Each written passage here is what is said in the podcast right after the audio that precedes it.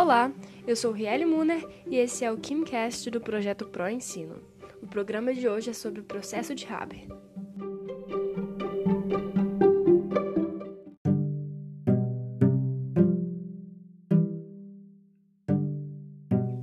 O processo de Haber é muito interessante, não só para a gente compreender melhor e de maneira contextualizada o conteúdo de equilíbrio químico, mas também para a gente ver como a química é profundamente interligada com a política, economia e desenvolvimento. Esse processo vai fornecer um exemplo historicamente muito interessante quanto ao impacto complexo da química em nossas vidas. A história conta que no começo da Primeira Guerra Mundial, a Alemanha dependia de depósitos de nitrato no Chile. E esses depósitos de nitrato continham compostos que continham nitrogênio. E esse nitrogênio é necessário para fabricar explosivos. Porém, aconteceu que durante a guerra houve um bloqueio naval dos aliados na América do Sul. E é na América do Sul que se encontra o Chile. Então, o suprimento foi cortado para a Alemanha, mas ela continuou precisando desse suprimento para fabricar os explosivos. Então, Haber, ele recebeu instruções para industrializar o processo de obtenção desses compostos de amônio. E foi aí que vai surgir, é nesse contexto, né, na verdade, que vai surgir o processo de Haber. Então, resumidamente, o que vocês precisam saber é que o processo de Haber é um processo para sintetizar a amônia, de fórmula química N H três, diretamente a partir do nitrogênio, de fórmula N dois, e hidrogênio, de fórmula H dois. Além disso, vocês também precisam visualizar a equação química que sintetiza a amônia pelo processo de Haber. E vamos resumir ela da seguinte maneira. Então, nitrogênio mais hidrogênio reagem e formam amônia. E agora, em termos de fórmula química, N dois mais H dois reagem e formam N H três. Porém, o X da questão está aqui nesse momento, porque precisamos lembrar de balanceamento, e essa equação não está balanceada. Por isso, para a gente escrevê-la de forma balanceada, a gente escreve da seguinte maneira. um mol de N dois reage com três mols de H dois e formam dois mols de N H três. Sendo assim, agora que vocês conheceram a equação química para a síntese da amônia, vocês precisam pensar em como que ela era produzida industrialmente. E, de fato, existia um equipamento que produzia industrialmente a amônia. E esse equipamento tinha uma engenharia necessária para poder implementar esse processo de Haber. E ele, esse processo ele é um processo que requer o uso de temperaturas e pressões que na época eram difíceis de atingir, mas eles conseguiram. Agora, o porquê temperaturas e pressões eram necessárias? O que tem a ver as temperaturas e as pressões com a equação química? E é nesse momento que a gente vai contextualizar o conteúdo de equilíbrio químico e como ele acontece no processo de Haber. Então vamos lá! Vocês precisam saber que quando a reação ocorre em um sistema fechado, não se observa o consumo completo dos reagentes, que no caso são o nitrogênio e o hidrogênio.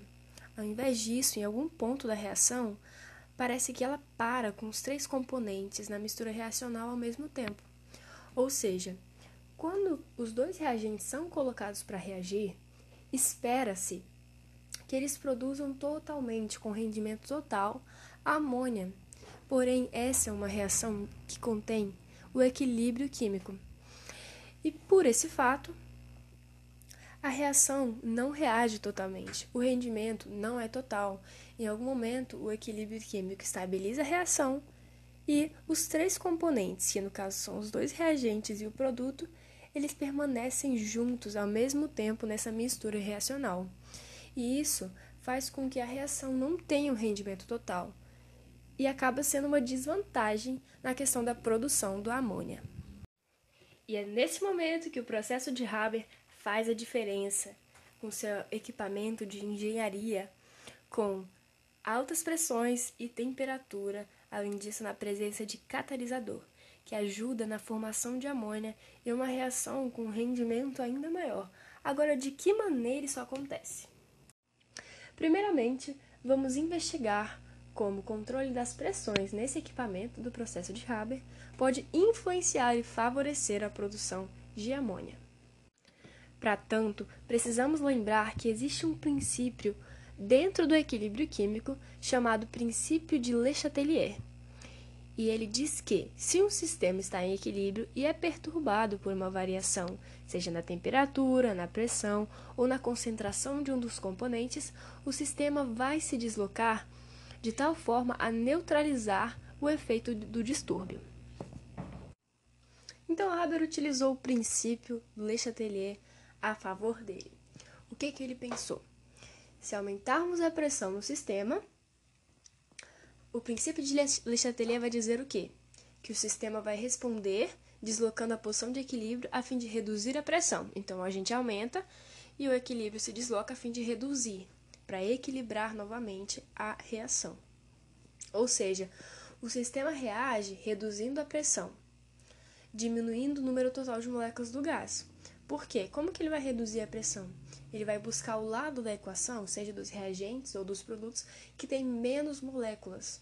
Se tem menos moléculas, então vai é, reduzir a pressão do sistema. Ele favore, vai favorecer esse lado, o lado que tem menos moléculas.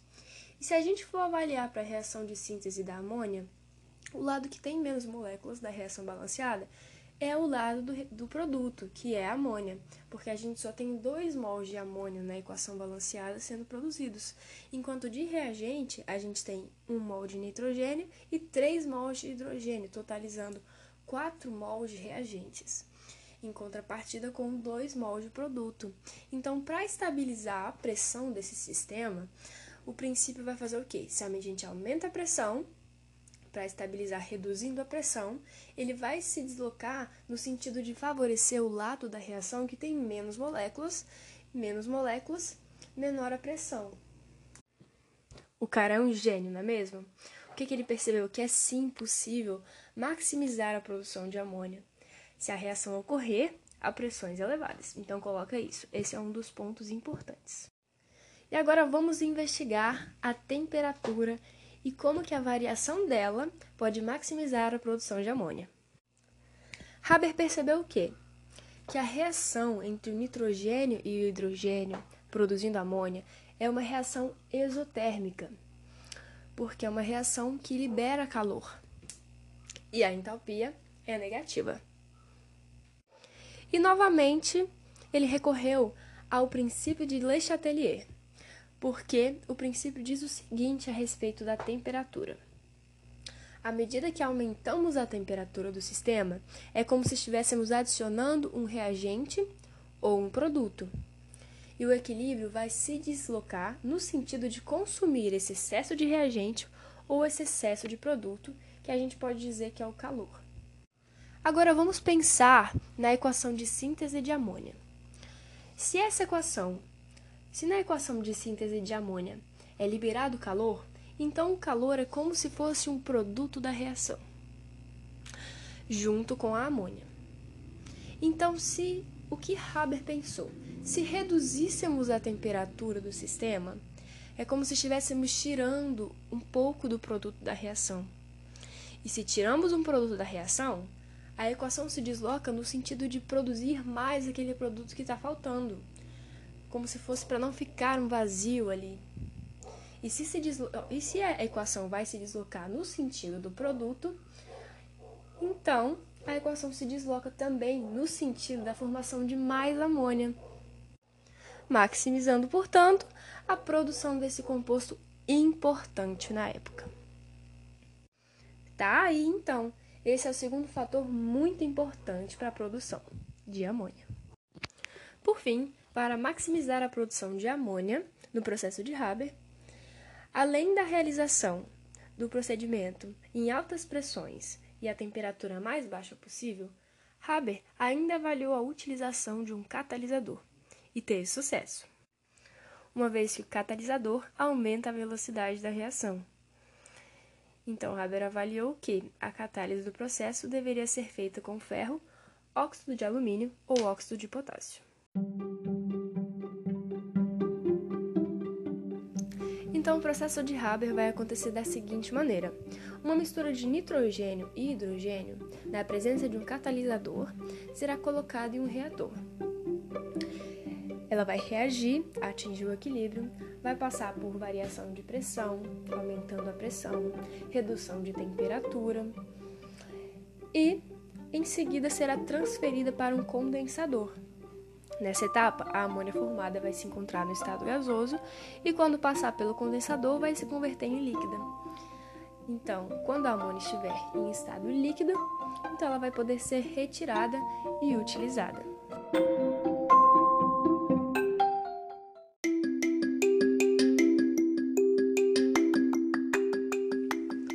Então, galera, ainda que o processo de Haber tenha sido desenvolvido em um momento de guerra, tenha sido também um fator decisivo na guerra internacional, esse processo tornou-se a principal fonte mundial de nitrogênio fixado. E o mesmo processo que prolongou a Primeira Guerra Mundial permitiu também que cientistas sintetizassem fertilizantes que aumentassem a produção de grãos, salvando milhares de pessoas da fome, uma vez que a amônia pode ser aplicada diretamente ao solo como fertilizante. Atualmente, o uso agrícola é a maior aplicação individual de amônia fabricada. Espero que esse conteúdo tenha te ajudado a entender melhor o conteúdo de equilíbrio químico e a contextualização da química no dia a dia, na nossa vida, na política, economia e desenvolvimento. Se você tiver interesse de entender um pouco melhor, ou estiver chegando próximo de provas ou trabalhos, visite o conteúdo do site do programa ProEnsino. Neste site, apostilas teóricas e apostilas de resolução de exercício estão disponíveis para você, para acrescentar ainda mais o seu aprendizado. Além disso, se você tiver gostado do conteúdo, compartilha com os amigos. Espero que esse conteúdo tenha sido engrandecedor enquanto a sua visão, e possa ampliar os seus horizontes sobre essa área do conhecimento.